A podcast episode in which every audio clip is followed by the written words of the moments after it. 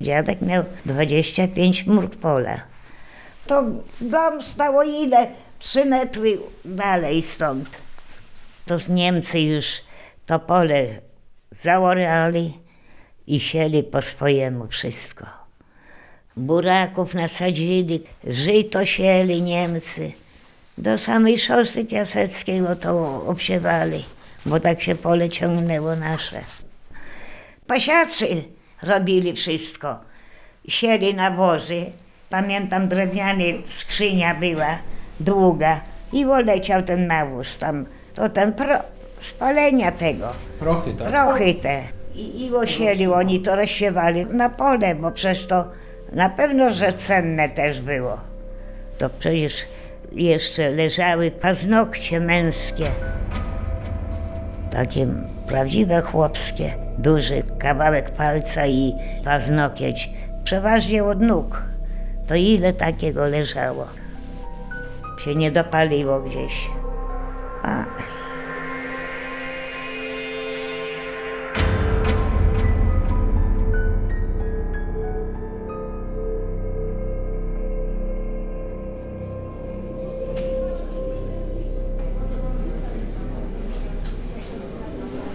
Co pana skłoniło, żeby tu przyjść dzisiaj na ten odczyt? Mieszkam w tej dzielnicy 10, także chciałem się trochę dowiedzieć, jak to wyglądało w tamtych czasach. A coś pan wie już, czy Nic jeszcze nie wiem. Jestem y, członkiem y, Polskiego Towarzystwa Turystyczno-Krajoznawczego i jednocześnie przewodnikiem po Lublinie i to jest chyba jednocześnie odpowiedź y, na pytanie, dlaczego tutaj jestem. Pacyfikacja wsi dziesiąta jest tym zagadnieniem, które jest bardzo mało rozpowszechnione. Sam miałbym, gdyby mnie ktoś zapytał, bardzo mało do powiedzenia na ten temat, poza tym, że taki fakt miał miejsce i, i kiedy. Traktuję to jako okazję, żeby dowiedzieć się na ten temat coś więcej. Pochodzę z dziesiątej. Świętej pamięci tata żony też e, tutaj z dziesiątej pochodził i będąc dzieckiem był tutaj spacyfikowany. Niezbyt dużo wiemy, ponieważ tato niezbyt y, chętnie wracał do tych czasów. Był bardzo skryty, zamknięty, niewiele opowiadał o swoim dzieciństwie, niewiele opowiadał o tej historii. No i tak dlatego nic się dokładnie dowiedzieć nie mogliśmy. czy on był też na Majdanek przywieziony, czy Tak razem z całą rodziną. Jedynie co to wspominał właśnie, że na pewno gdzieś może być na zdjęciach jako małe dziecko, bo gdzieś przy płocie stał. Nie pamiętam jak długo tutaj przebywali. W każdym razie właśnie to, co mnie zawsze jako dziecko zaskakiwało, że zostali w ogóle wypuszczeni, prawda? Bo to takie było dla nas nieprawdopodobne, że ktokolwiek żywy wychodził stąd. Parę lat temu chciałam zobaczyć miejsce, gdzie tato y, mieszkał, więc na tej działeczce akurat taty nie ma ani tego domu, ani nic, jest pusty kawałeczek ziemi. No w pobliżu już są jakieś tam domy, wiadomo, ale nic dokładnie też nie jestem w stanie powiedzieć.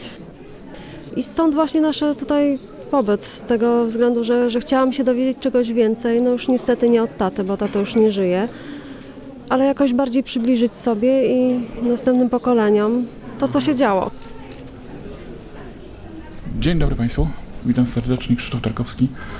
Spotykamy się dzisiaj tutaj z okazji 75. rocznicy pacyfikacji wsi Dziesiąta. Wieś Dziesiąta należy do jednych ze starszych wiosek na terenie Lubelszczyzny. Jej ślady Wioska istniała sobie od XIII wieku. Już w kronikach Długosza funkcjonuje, tam sokolnicy mieszkali królewscy. Potem to była wioska, która przekazano w skład dóbr kościelnych. I dopiero w 1087 roku, że tak powiem, z tych na skutek kasacji zakonów, którą dokonali Austriacy, wioska stała się normalnie zwykłą wioską kmiecą na przedmieściach miasta. I do tej pory, nawet jeżeli spojrzy się nawet na zdjęcia lotnicze, pominąwszy kwestię cmentarza, poligonu, majdanka i ogródków działkowych, to widać ten układ lokacji wioski. Na 12 łanach kmiecych, ten, te poprzeczne linie, które biegną w stronę drogi Męczenników, Majdanka i tam dalej Lalka, to są dalej ten podział na tych 12 łanów kmiecych. Teraz one się oczywiście podzieliły na dużo większą ilość, ale to świetnie widać, jak ta wioska tutaj funkcjonowała kiedyś. Ona funkcjonowała bardzo spokojnie i można powiedzieć nawet w warunkach idyllicznych, bo różnego rodzaju tragedie dotykały dzielnice obok. Zdarzały się powodzie, tam ostatnio chyba w 22 roku tam ich dotknęła lekko. Ta większa część zabudowy była po stronie rzeki Czerniejówki, mniejsza po stronie, no dzisiaj powiedzieliśmy, obozu. Nawet my w Lublinie tutaj też do niedawna myliłem dzielnicę dziesiątą z wsią dziesiąta. To są dwie zupełnie odmienne osobowości administracyjne I wieś dziesiąta ma za sobą długą tradycję, pod którą w pewnym czasie podpięła się dzielnica, bo dzielnica jest młoda, ona powstała dopiero jak zbudowano linię kolejową, potem była dzielnica za torami, potem poszło to niżej i w 1933 włączono tą dzielnicę do miasta. Tak funkcjonowało to do okresu wojennego.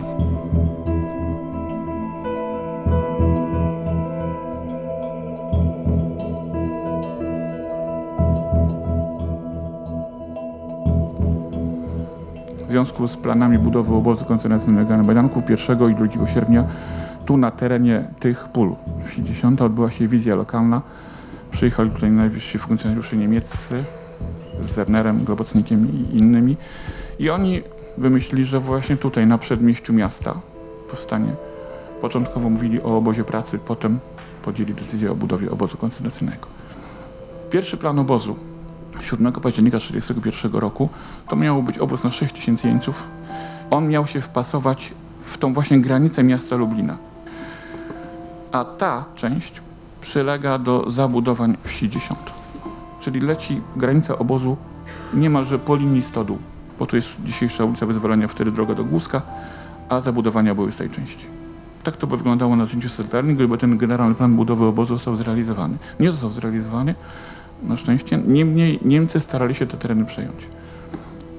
Takim znakiem, że coś się będzie działo i że byt tych ludzi jest zagrożony, był plan Konstantego Eckerta, stworzony przez Niemców w 1942 roku. Konstanty Eckert był mierniczym polskim i wykonał ten plan w wersji maksymalnej. On obejmował te tereny, które miały kiedyś być włączone do tego generalnego planu budowy obozu. Natomiast generalnie obóz w roku 1943 objął ten obszar bez tej części wsi Abramowice. W związku z tymi planami żądano o nich usunięcia się z terenu tego wsi dziesiąta, z domów, które znajdowały się po stronie obozu. Po tej stronie właśnie co Majdanek. Ojciec postawił przed samą wojną ten dom. I potem jak zaczęli budować Majdanek, ten obóz, to dostał nakaz, żeby to usunąć ten dom. I go po prostu przeciągnęli na drugą stronę ulicy. Potem sprzedał ojciec ten dom. Ktoś go kupił, rozebrał i zabrał. Dali nam Niemcy od 1 listopada, 42. y, żeby się wyprowadzić za 5 dni. Tamten sąsiad, to tam na dole, wyprowadził się, bo miał tam gdzieś do kogoś. Drugi też się wyprowadził do Krępca, do rodziny. A my tutaj, grupa będąca od Wilczej po stronie Majdanka, wszyscy się zmówili i napisali prośbę do Kreislandwil. Jedni mówią, że do starosty Lubelskiego, czyli do Krajsamta, inni mówią, że do Hansa Franka napisali, do samego Hansa Franka.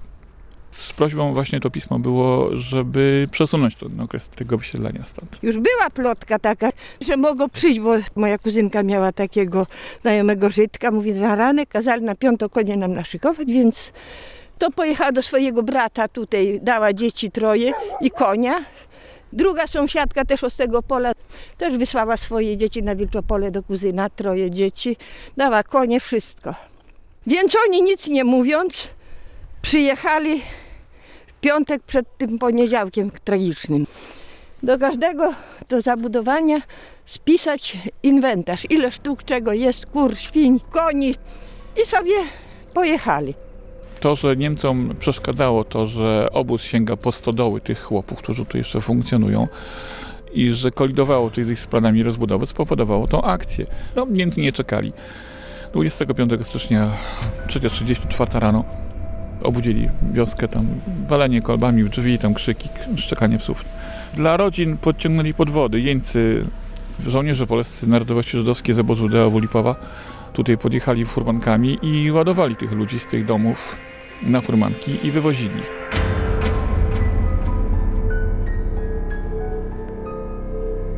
budzą.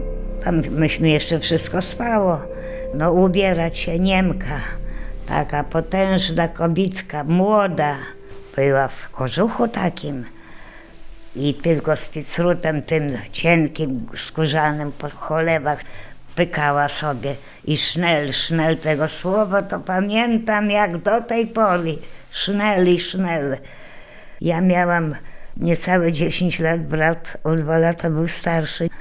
nim matka nas ubrała. Przecież to zima, mróz, śniegi były takie duże wtedy, że naprawdę babcia obok, w drugim pokoju babcia była.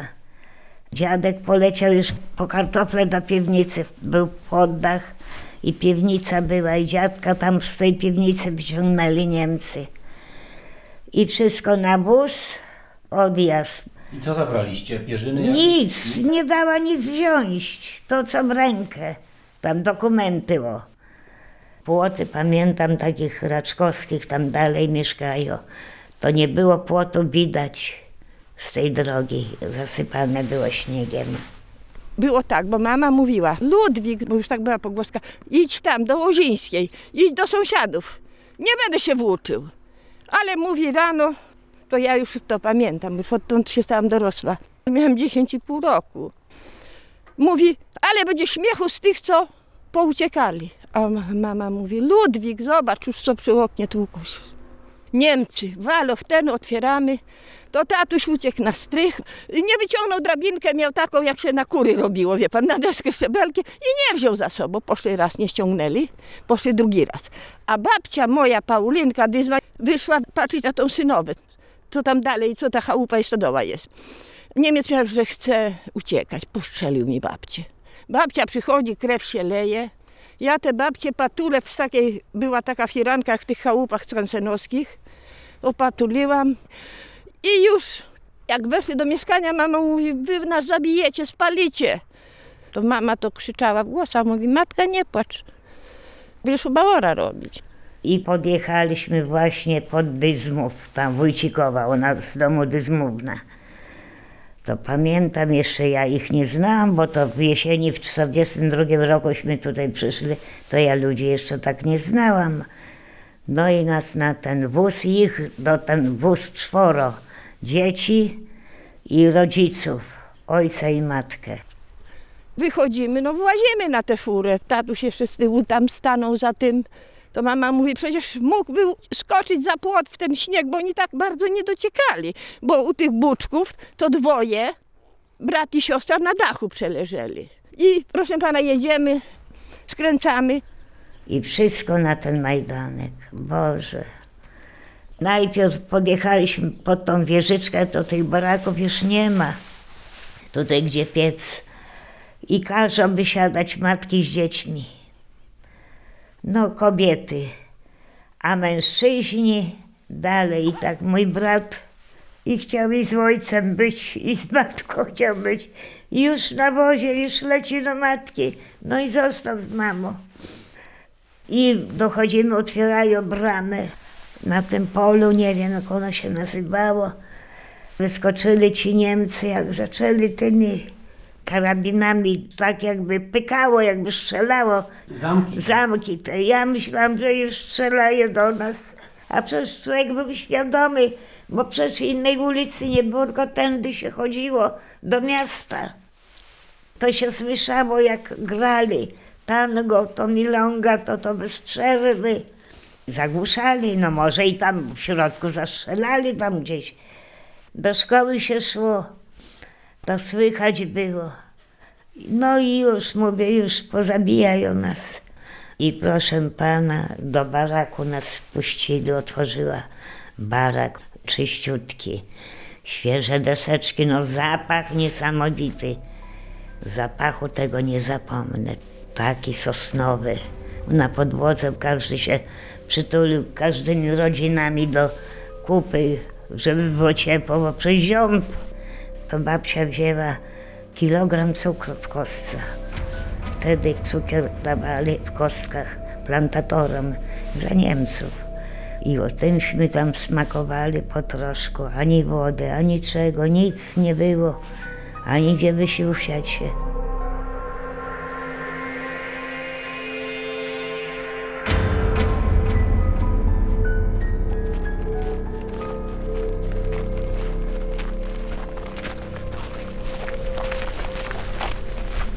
Państwa skłoniło, żeby tu przyjść dzisiaj? Wie pan co, jesteśmy mieszkańcami dzielnicy 10.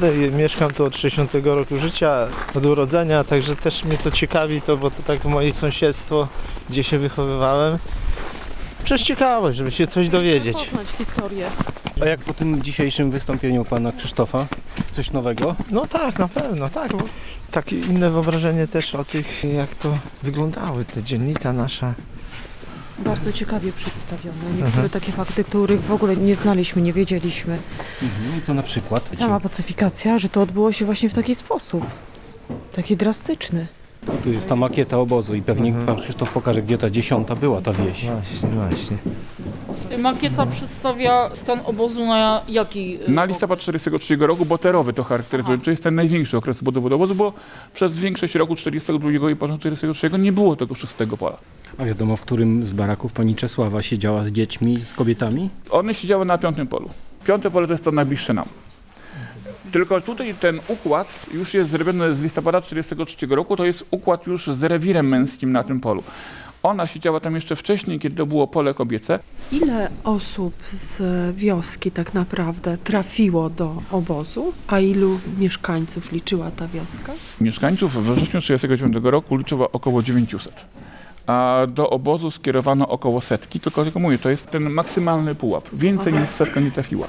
Natomiast bardzo prędko byli ci ludzie, zwłaszcza kobiety z dziećmi, zwalniane z obozu. Natomiast no, nie mamy informacji o wszystkich. No, Ta główna brama wjazdowa jakby tutaj, gdzie tych ludzi transportowali, to w której Ale- części jest na tej mapie? Główna brama obozowa to była tam przy domu komendanta. Tam taka jest droga y, wykrzywiona trochę łukiem. Ale ich wprowadzono tędy, od tej strony. To, Od strony wyzwolenia. tak, tutaj te wozy podchodziły. Ja też myślałem początkowo, że je przewożono i myślałem, że może tą bramą przy czwartym polu. Ale ta pani Czesława właśnie mówi, że nie, że ich tędy od drugiej strony zostali wyprowadzeni. To ona wie najlepiej, ją trzeba o to rzeczy pytać. Może pan, y, bo wspomniał pan o różnych typach baraków. Może pan to teraz właśnie sprecyzować, jak się nazywały? Pani Czesława, to od której strony was przywieźli? No to je- jechaliśmy dziesiąto i od razu brama była taka. Skręciliśmy do tej bramy i to wszystko. A ja tam więcej już nie pamiętam. Tylko mówiłam, żeśmy tu ryczeli, o do takiego baraku nas tu wsadzili gdzieś. I. Ale to wtedy to było gęściotko tych baraków. O, tam jest dopiero piec. O, w takim baraku pani się siedziała. Mi się Wydawało, że to na tej stronie ten barak był. Nie, oczywiście, że on był na tamtej stronie, tam, tylko że to jest jedyny Schneider, jaki został w obozie, bo całe piąte pole jest puste. Nie, nie zachował się żaden barak na nim, nic na nim nie stoi. To pan najlepiej wie, bo ja wiem tylko tyle, jak nas wsadzili. Ale jeżeli porównamy ten barak ze staniami końskimi, które zaraz wejdziemy tam, gdzie mieszka- siedzieli mężczyźni, to zobaczą Państwo, że kobiety miały dużo lepsze warunki. Kiedy... Ale tu nic nie pisze o mojej babci Paulince. No co była postrzelona przez Niemców. Dotrzeć do tych No ja muszę, to babcia, ja na zapiecku się u babci chowałam. O Paulinie trzeba będzie coś znaleźć babci, koniecznie. No mamy grup, jest, ale, Grup ale jest, śladów mąż, tej babci nie mamy. ale ona była długo, bo była ze dwa miesiące, Bo, bo, to ona była ukochana babcia mamy. na zapiecku się Dlatego. chowała. Polega na tym, że my mamy w archiwum 50 tysięcy nazwisk ze 150 tysięcy, którzy byli w obozie. Więc mamy co trzeciego więźnia generalnie. A archiwa niemieckie nie są Łącznie z, archiwami, łącznie z archiwami niemieckimi, bo mamy mnóstwo dokumentów od nich w postaci fotokopii czy mikrofilmów ściągniętych, ale to niestety to da, dopiero daje nam te 50 tysięcy. Archiwa moskiewskie też, bo kiedy Rosjanie tutaj weszli, raz, że Niemcy spalili wszystko, większość dokumentów, to co ja pokazuję na tych prezentacjach w większości są poniszczone dokumenty, bo wyciągnięte z pogorzelisk. Po drugie weszli tu Rosjanie, zrobili tą polsko-azowską komisję i wszystkie dokumenty, które były dobre, zabrali do siebie do Moskwy. I nie się Tam jeszcze mogą być. E, mamy fotokopie od nich, ale te, które uznali, że mogą nam dać. Czyli nie wiem, czy nam wszystko, czy tylko to, co uznali, że nam dadzą. No a poza tym jeszcze dodatkowo Niemcy też te dokumenty, te najcenniejsze, ewakuowali. Przejdziemy jeszcze na trzecie pole do tych pierwszych baraków otwartych. Pokażę Państwu, jak mieszkali mężczyźni.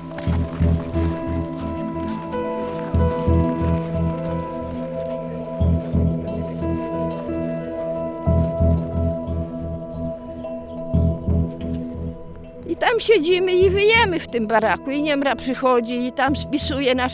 Zapyta się, czy mamy gdzieś pojechać. Mama powiedziała, że na Wilczopole do brata Dyzmy, tatusia brata. Ale później do wieczora myśmy tam przewyli i to furo nasz odwieźli. Ale mama mówi, gdzie będę jechać, jak tu wszystko zostało. I wtedy myśmy najechaliśmy naprzeciwko naszych, vis-a-vis tam, gdzie są te kołodzieje. Poszła, poprosiła tych ludzi, przyjęli nas. Czworo dzieci. Tam był już starszy człowiek, Lękiewicz taki. Jeżeli rodzina miała do kogo się udać, miała jakąś rodzinę po drugiej, w drugiej części wsi lub w Głusku czy Obramowicach, to tam byli odwożeni. Mam dużo relacji, i to nie niemieckich, tylko właśnie polskich, o tym, jakie było zachowanie Niemców w tamtej sytuacji. Ten Weber, który przedtem uchodził za Polakożercę i takiego zamordystę, znaczy oficer SS w stopniu kapitana, powiedzielibyśmy dzisiaj, prawda? Z obsługi Majdanka, tak? Tak. On od razu mówił, że jeżeli macie gdzie się podziać, to ci żołnierze, Żydzi na tych furmankach odwiozą was tam gdzie czeka. Jeżeli nie macie gdzie się podziać, to pójdziecie do obozu. Tak jakby Niemcy w ogóle nie chcieli brać sobie na garb kobiet i dzieci.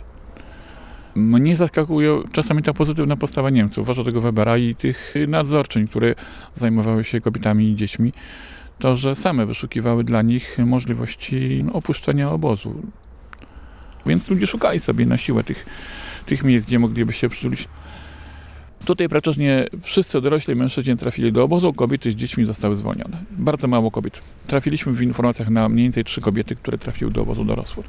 Mamy informację o tym, że 11 tych rodników straciło życie w obozie. Prawdopodobnie było ich więcej, tak szacujemy, że 16 osób. Ci, którzy nie zmarli od razu na początku pobytu, bo część umarła dość szybko, byli zwalniani w lutym, w marcu 1943 roku. Natomiast część tych więźniów przetrzymano aż do czerwca 1944 roku. Babcia była jeszcze trzy tygodnie, bo samotna była, dzieci nie miała. Żywiła się tym cukrem i wodą i przeżyła. Ojciec 8 miesięcy, prawie 9 miesięcy. Umiał i po rosyjsku, i po niemiecku, i był tłumaczem. Jak tam jakich Sowietów, czy jakich, to musiał przetłumaczyć. Tych jeńców, tak? Jeńców, jeńców. I żył dlatego. I nogę postradał, poślizgnął się, a był konduktorem, czy kierownik pociągu. Ale to jak sobie w obozie radził? Przecież o kulach chodzi? Kule, no, I Niemcy go jako Tak. tego tłumacza tolerowali, że Tak. chodzi ktoś o kulach? no i widzi pan, że przeżył ojciec. Bo oni zawsze przecież słabych zabijali. A, Dobrze wyglądał zawsze. A dziadek, jak ojciec mój mówił, przecież był, że dziadek później za nie mógł, bo ani ubrania, ani niczego, bo tak wyleciał do piwnicy po kartofle, żeby świniom rano ugotować. To jeszcze ojciec 18 lutego mówił, poszedł do szpitala do tego dziadka, no tam na miejscu, Majdanka. I mówi, już poszedł, to już jego nie było na tym łóżku. Albo umarł, albo wywieźli, czy zabili i wywieźli do, bo jeszcze piec jeszcze nie był na chodzie. Do Krępieckiego lasu wozili w tym czasie. I jego dziadek zginął. To jest typowy barak mieszkalny na polu trzecim. To jest barak z drugiego okresu funkcjonowania obozu. Ma już podłogę i ma takie nary, na których mężczyźni mogą spać na łóżkach. To nie pokazuje tego okresu funkcjonowania z pierwszego okresu funkcjonowania obozu, ponieważ wtedy nie było podłogi i nie było tych łóżek, tych nar. Więźniowie spali na klepisku, dostawali do spania taki no, niby siennik, do którego mogli napaść trochę słomy, jeżeli była. Najczęściej to była już taka mocno wytłuczona słoma, więc spało się niemal na samym materiale. No i generalnie rzecz biorąc, do takiego baraku napychano po 300 więźniów. Tych więźniów z dziesiątej na pewno wtłoczono do takiego samego baraku, gdzie już byli więźniowie, była hierarchia, była struktura, więc oni trafili, że tak powiem, w najgorszy układ, gdzie wszystkie funkcje są obsadzone, gdzie musisz się o wszystko prosić, gdzie wszyscy cię spychają, z drogi dostajesz zawsze najgorsze miejsce. Obóz wtedy był już przeludniony, bo to jest po transportach tych więźniów politycznych. 6 stycznia przyjechały transporty z Radomia, 17-18 stycznia rano przyjechały transporty z więzienia na Pawiaku, więc obóz był generalnie zapełniony. Trafili w najgorszym warunku, jeszcze ta zima fatalna. No i warunki wtedy w obozie były makabryczne, bo po pierwsze, że nie było części sanitarnej. Ciągle więźniowie musieli wychodzić do latryn, które były na wolnym powietrzu. Proszę wyjść na wolne powietrze do tej latryny, czyli dwóch drągów wbitych nad wkopanym rowem, które ma ewentualnie daszek taki ukośny, skośny, żeby można było więc nocą nie można było wychodzić, bo wartownicy strzelali, więc tylko były dwie skrzynie wybite papą przy drzwiach, gdzie więźniowie załatwiali swoje potrzeby fizjologiczne. To powodowało to, że w tym zatłoczonym baraku najgorszą sytuacją było przejście do tych skrzyni, bo chodziło się po ludziach śpiących. Miejsc pod ścianami było bardzo mało, wszyscy walczyli, miejsce pod ścianą. Proszę pamiętać, że więźniowie w obozie masowo cierpieli na choroby przewodu układu pokarmowego, na czerwonki, biegunki, różnego rodzaju dysenterię. To normalne, jak się je taką e, wodę z brukwi niedogotowanej, zgniłych ziemniaków albo z czegoś takiego, więc jak samą tą wypili lurę na kolację, no to biegunka gotowa. No i potem całą noc wszyscy ludzie biegali. Mógł sobie sobie chodzić, mógł sobie chodzić, bo w Oświęcimiu, jak mówili, w Oświęcimiu to był czas na to, żeby iść do WC. Była latryna w bloku i, i tam się chodziło. No najgorsze było to, że jak umarł któryś z tych więźniów, umarł wieczorem, to jeszcze brał udział w trzech apelach. Wieczornym, rannym, południowym, czego oddzieli ze stanu. I za każdym razem musieli tego zmarłego więźnia wynosić z baraku, kłaść na lewym skrzydle kolumny tego bloku, żeby można go było policzyć. Dopiero przedostatni komendant obozu Weiss pozwolił zmarłym nie wychodzić na apel. No i ci rolnicy z 10 trafili właśnie w takie struktury. To nic dziwnego, że oni po tych dwóch, trzech tygodniach umierali. Niemcy mówili, jeżeli żyjesz dłużej niż trzy tygodnie, to może cię zabić za samo to, że żyjesz, bo na pewno kradniesz. Nie masz prawa żyć dłużej niż trzy tygodnie.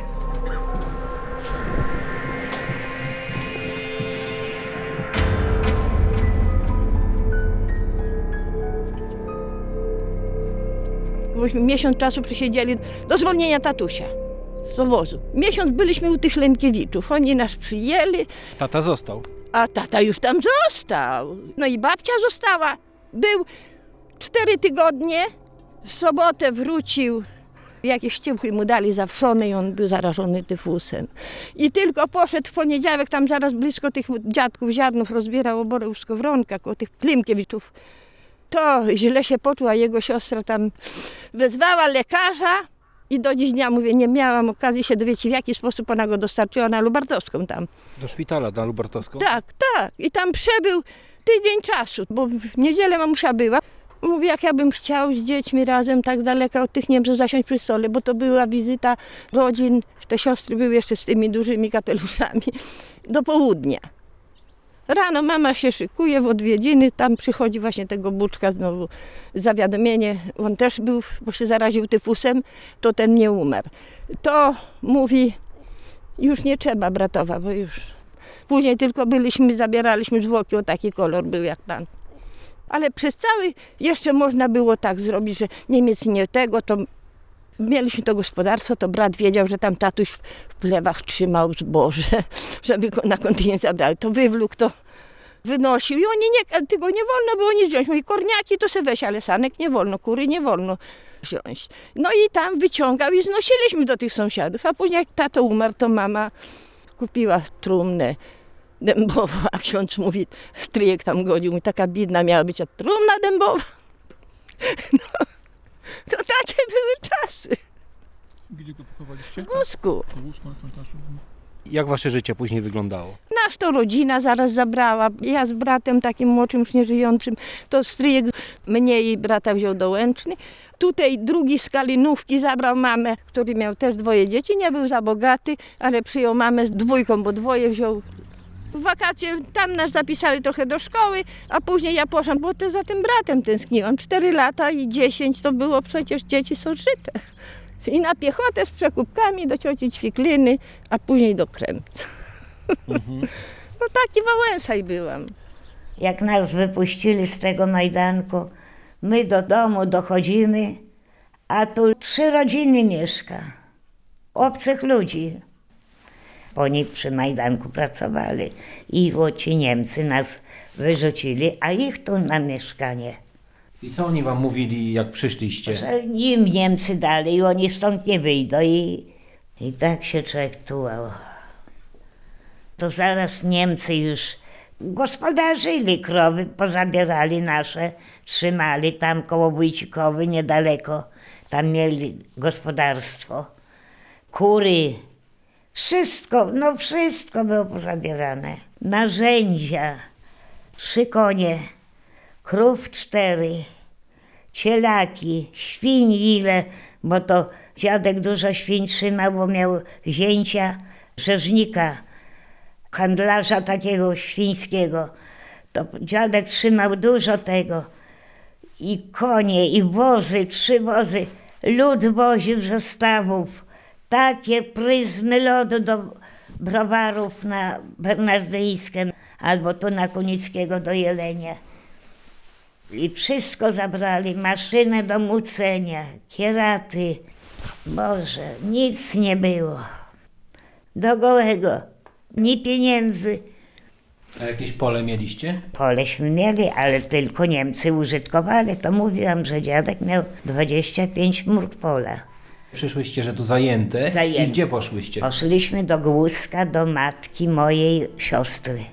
I tak To jak długo w tym Głusku mieszkaliście? od stycznia 43 do półtora roku, tak? Do 44 roku. No, do lipca.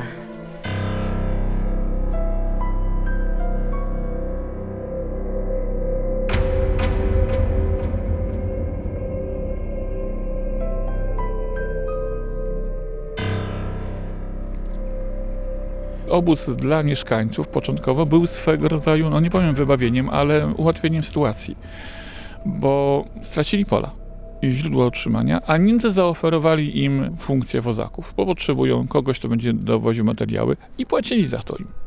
No, Obóz początkowo pod swój obszar wziął tam niewiele ponad 150 hektarów, ale potem to się rozwinęło do ponad 500.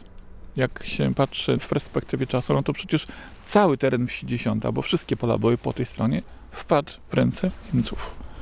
Więc oni w ogóle stracili źródło utrzymania. W końcowym efekcie już w roku 1943-1944 nie mieli w ogóle ziemi do dyspozycji, tylko tyle, co po drugiej stronie, tutaj bliżej Czężerniówki, ale tam tych terenów jest bardzo mało. Ci wozacy w pewnym sensie utrzymywali rodzinę. Ich było okresami nawet dość dużo. Natomiast y, domy po tej części wsi, która była po stronie obozu, zostały zlikwidowane wszystkie. Rozebrano je. Więc ci ludzie, nawet gdyby chcieli, nie mieli potem gdzie wrócić. Jak jedzie się ulicą Wyzwolenia dzisiaj w stronę Głuska, to po lewej stronie mamy te domy, które były rozebrane, a po prawej te, które zostały. Ale tam kazano zabić dechami okna rolnikom, żeby nie było możliwości oglądania obozu od strony wsi. Co mogli oglądać przez te okna? To znaczy egzekucja 3 listopada cała, można powiedzieć, rozegrała się na oczach tej wsi, gdyby patrzyli. Na pewno trochę podglądali. Poza tym spalanie zwłok też odbywało się na polach tutaj za piątym polem, więc bezpośrednio blisko wsi. Od najbliższej chałupy, która została po drugiej stronie wioski, do wieży narożnej przy piątym polu było 80, może 100 metrów, więc było bardzo blisko. z tamtego miejsca za tym sadem. Ja z tej chałupy patrzyłam, jak wtedy zabijali tych 18 tysięcy 3 listopada. To tam ta stryjenka, co jest ta chałupa i wleźliśmy z bratem, bo akuraćśmy przyszli do tatusia na ten grób z tego krępca i tam do rodziny, do cioci, do babci, takie bachory dwoje. I jak była ta sytuacja, to na strychśmy wleźli i patrzyli przez ten teraz, bo tam był dół, oni kopali, kopali ten dół, a później tylko lecieli po tych deskach na, na golasy. Mówię, poszłam kiedyś na Majdanek i to mauzoleum, mówię, patrz, mówię tam do swojej znajomej. O z tamtej chałupkiśmy patrzyli wtedy jakby to tak na tym.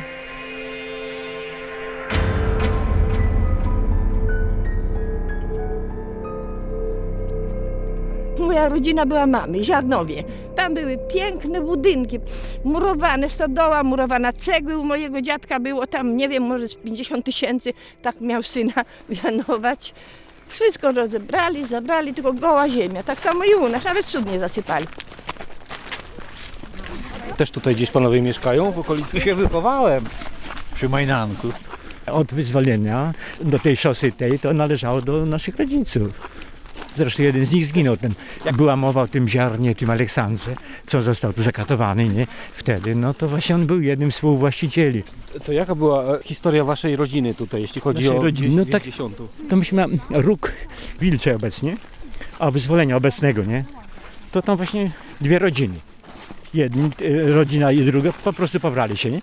I ta ziemia im została zabrana stąd tam od, od wyzwolenia aż do tej tutaj szosy na budowę tego obozu. Tam po prostu wyrwali budynki murowane jednego i drugiego moich tych krewnych. Zresztą nawet teraz obecnie pobudowaliśmy tych samych fundamentach y, tego, no dosłownie było tak wyrwane, że z fundamentami, no. A to jakichś maszyn używali, czy co? Więźniowie po prostu przecinaki młotek, czy ręczne jakieś proste narzędzia. No i później no ich rozpędzili pod tutaj w okolicy. Nic nie dali. Mało tego, jeden z tych braci zginął na Majdanku jeszcze. Także większość budynków, o tutaj łącznie z tym krematorium, jest właśnie na powierzchni ziemi tej właśnie moich dziadków. A drugi dziadkowie to też gdzieś tutaj wypadają, właśnie też kilka baraków. Ale to co, chciałby pan odzyskać te baraki? Nie, jak żartowałem z córkami, powiedziały człowieku, nic nie chcemy ani słyszeć, ani widzieć, zresztą żaden cieciel przyjechał. Po prostu, no, jest tak nasączone tą krwią, nie Nikt by nawet nie chciał tej spłaty, czy jakiejś tam innej, jakiejś formy, formy odszkodowania. A to w jaki sposób chcielibyście, żeby o tym pamiętano, że to było No po, wasze? po prostu, że nawet na tej makiecie, żeby, widzę na tej makiecie nawet nie ma tych budynków, co były rozebrane. Zresztą skręcona jest jakoś tak dziwnie. Nie, to powinno być prawda, jak, tak, jak, tak jak było.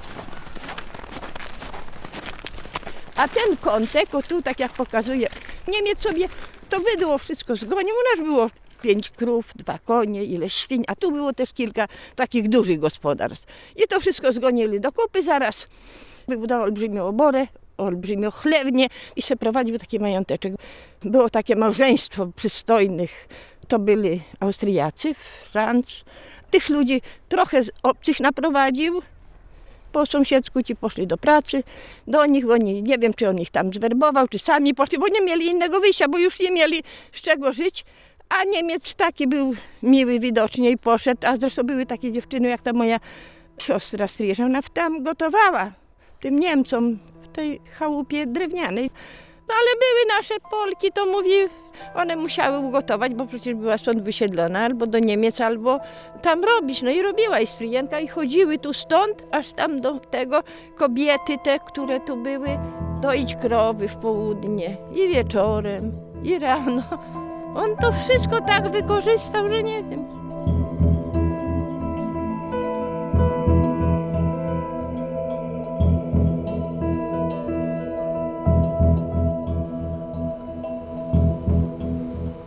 Jedyną częścią wsi, która nie została rozebrana w wyniku tej akcji, to jest tak zwany Lagergut, czyli te zabudowania, które dzisiaj znajdują się przy drodze męczników Majdanka między 115 a 129. Tych domów wtedy było sześć. To jest taka moja wizualizacja tego Lagergutu. Od strony południowej, jakbyśmy spojrzeli na ten plan, to od tej strony były domy panów Czarnoty, potem mieszkali dwaj jasińscy, dwóch kasprzaków, wyżej mieszkał Niedziałek i na końcu Kołodzi. Te budynki zostały i Niemcy urządzili w nim to gospodarstwo obozowe, tak zwane Lagergut. To właśnie te wpisy z kartotek pienięży świadczyły o tym, że te osoby aresztowane wówczas podczas pacyfikacji 10 w dużej części były zatrudnione właśnie w tym gospodarstwie. Oni pracowali tutaj jako wozacy generalnie. Do tych gospodarstw Niemcy dołożyli swoje zabudowania, bo dobudowali tam przede wszystkim oborę, stajni, gdzie było 80 koni, w większości tych zabranych mieszkańcom wsi 10 i ogromna stodoła. Ta stodoła miała przeszło 50 metrów długości. Oprócz tego w 1943 roku na jesieni zaczęli budować taki ogromny silos na kiszoną kapustę, na kiszonki. To na paszę dla zwierząt. I te zabudowania tego lagergutu funkcjonowały aż do końca obozu. I sam lagergut funkcjonował aż do lipca 1944 roku. Kiedy Rosjanie wkroczyli do miasta i Niemcy wycofali się z obozu, ludność wsi 10 ruszyła na ten lagergut, żeby odzyskać swój majątek. I pani Czesława Wójcik wspomina, że odnalazła swoje prosiaki. Miała takie charakterystyczne świnki z biało-czarnymi łatami i, i udało jej się je do swojego domu przenieść. Myśmy lecieli, bo tam przecieżśmy odzyskali jeszcze chyba ze trzy krowy, ale to jedna była już w wierzchowiskach. To mama mówi, opowiadała, pojechała z tym bratem starszym, to krowa zaryczała, do nich oddali. Drudzy tam mama miała problemy, a to świnie, bo tak było, że świadków postawić i oddali. A inni ci cwańsi gospodarze to panie wzięli, wybili, sprzedali. A mama wyszła za mąż dla sąsiada takiego kochanego, co był kolegą taty. Ale mówię, gdzie starego kawalera było żenić z kobietą, która ma czworo dzieci, ale on nawet się litował na nie, ale później nie było mowy o życiu. No i trzeba było, ja miałam 16 lat, urodziła się siostra przyrodnia i ja już musiałam pomóc mamie wychować. Mama poszła na Majdanku, wypłakała deski, to taka chałupka jest szalowana. Deski z czego? Z obozu? Z obozu. Na stodołę, to jeszcze stodoła stoi, to na stodołę to były te grubsze dechy, a tam to takie szalowane. I zrobiła trocinówkę i żeśmy musieli uciec od tego ojczyma, choć mama była w ciąży, nie było mowy i nasz czworo, to razem piątkę się wychowało. Ale ja nie widzę ciężaru, bo dziś ludzie mówią, o ty łazisz to. to. Ja mówię, ja lubię robić, ja lubię pójść, ja lubię z ludźmi być, mnie tam nie tego, Pan Bóg mnie jakoś obdarzył zdrowiem. No dzięki Bogu przeżyliśmy tyle. Myśmy złotówki nie wzięli, wszystkośmy stracili, nawetśmy się nie upominali, ja sobie mówię, tak, taka była chyba wola Boża. Musieliśmy i nawet tego jadu, nie mam nienawiści do Niemców, a tu co dzień będę trąbić, trąbić, żeby się tylko zgryźć. A jak się skłócimy, to już nie ma życia. Nie wolno. Nienawiść rodzi nienawiść. Po wyzwoleniu wyjść nikt nie chce z domu, bo mówię, gdzie oni pójdą. To później dopiero wujo był w wojsku. W Głusku był komisariat i tam jeździł do tej policji, żeby przyszli tu i wyrzucali ich. No i o tak wyrzucili, ale co? Nicśmy nie mieli, tylko tyle, co na sobie. Ni łóżka, ni pościeli. Wszystko ci zabrali, ci lokatorzy, co mieszkali. Wszystko wynieśli z domu. Na Dłoboro dach zawalony, bo nie mieli czym palić. To krok się wszystko łamali, palili tym. Nad mieszkaniem te podpory, wszystko było wyłamane, bo to palili. Bo to nie ich było, to niszczyli. I od nowa się było dorabiać. Nie było za dobrze, nie. Kupiła matka krowę. Takie grosze gdzieś wynalazła, takie suche krówkę kupiła. No mówi, będziemy chociaż mleko mieli. Co z tego? Krowa się ucieliła i zdechła. Po wyzwoleniu zaraz. Ale co to wszystko minęło. Syn przyjechał. Chodź Krzysiek. Dzieci nie pamiętają tego, oni tego nie przeżyli, oni tego nie widzieli, oni nic. A moje wnuczki, ja wiem, czy była z jedna na Majdanku, no były, bo ze szkoły to byli. Ale tak to już. A czasami pani dzieciom opowiada o tym? No nie, cały czas jak to było. No, świadek dobry. Tylko w dokumentach nic nie mamy pan. Na Majdanku, że Nie ma, żeśmy byli, nie ma nic. i bardzo podziwiam, że w tym czasie, przy takiej niskiej temperaturze, minus 25 stopni albo wyżej, dużym śniegu, większości mieszkańców tak długo przeżyło. Wiek tak jak mama, 86 lat. No Wójcikowo z mojego roku też. I wójcik, no wójcik Trudne warunki od dzieciństwa, a jednak udało się i chorób nie ma bardzo, i zdrowie dopisuje, i umysł dopisuje. Także no tylko podziwiać tych ludzi. Ci, którzy przeżyli, ich rodziny wrócili na te swoje miejsca. Te domy, które są dzisiaj przy ulicy Wyzwolenia od Wilczej w dół, no to są domy albo ich y, zstępnych, albo ich samych. I najwięcej mieszka ich w tych samych miejscach, gdzie mieszkali przedtem. Te domy, co prawda już raz bez pól, ale zostały. Potem jest tylko taka historia powojenna już dla tych mieszkańców no dość nieciekawa, bo mało tego, że powstało muzeum, to powstał jeszcze cmentarz, poligon, ogródki działkowe i to wszystko powstało na ich ziemi. Także tylko ci, którzy tam dalej już za poligonem mieli swoje pola, to te swoje pola odzyskali. W 1964 roku jeszcze te pola opasywały ten, nawet ten fragment mauzoleum i szły tam dalej w kierunku drogi Męczenników, Majdanka. Widać było, że to wszystko funkcjonuje pięknie i się rozwija, no ale miasto też ma swoje potrzeby, miasto też się rozwijało, więc A ci rolnicy jakieś odszkodowania występowali? no, kwestia uwłaszczania tych rolników ciągnęła się od 1947 roku aż do 1953. Wtedy właśnie nastąpiło to wywłaszczenie ich z tych terenów. Wojewódzka Rada Narodowa wtedy przydzieliła jakieś pieniądze na, tę rzecz i ci, którzy chcieli, te odszkodowania dostali. Wywłaszczenia, no to nazywa odszkodowaniami. Kwoty za wywłaszczenie, za utraconą ziemię. Czy to rekompensowało krzywdy? No raczej wątpię, no ale Niektórzy dostali te odszkodowania dość wysokie, no z czym, że i ziemi zabrano im sporo. Niektórzy mieli małe działki, no to ci ponieśli może mniejsze krzywdy, ale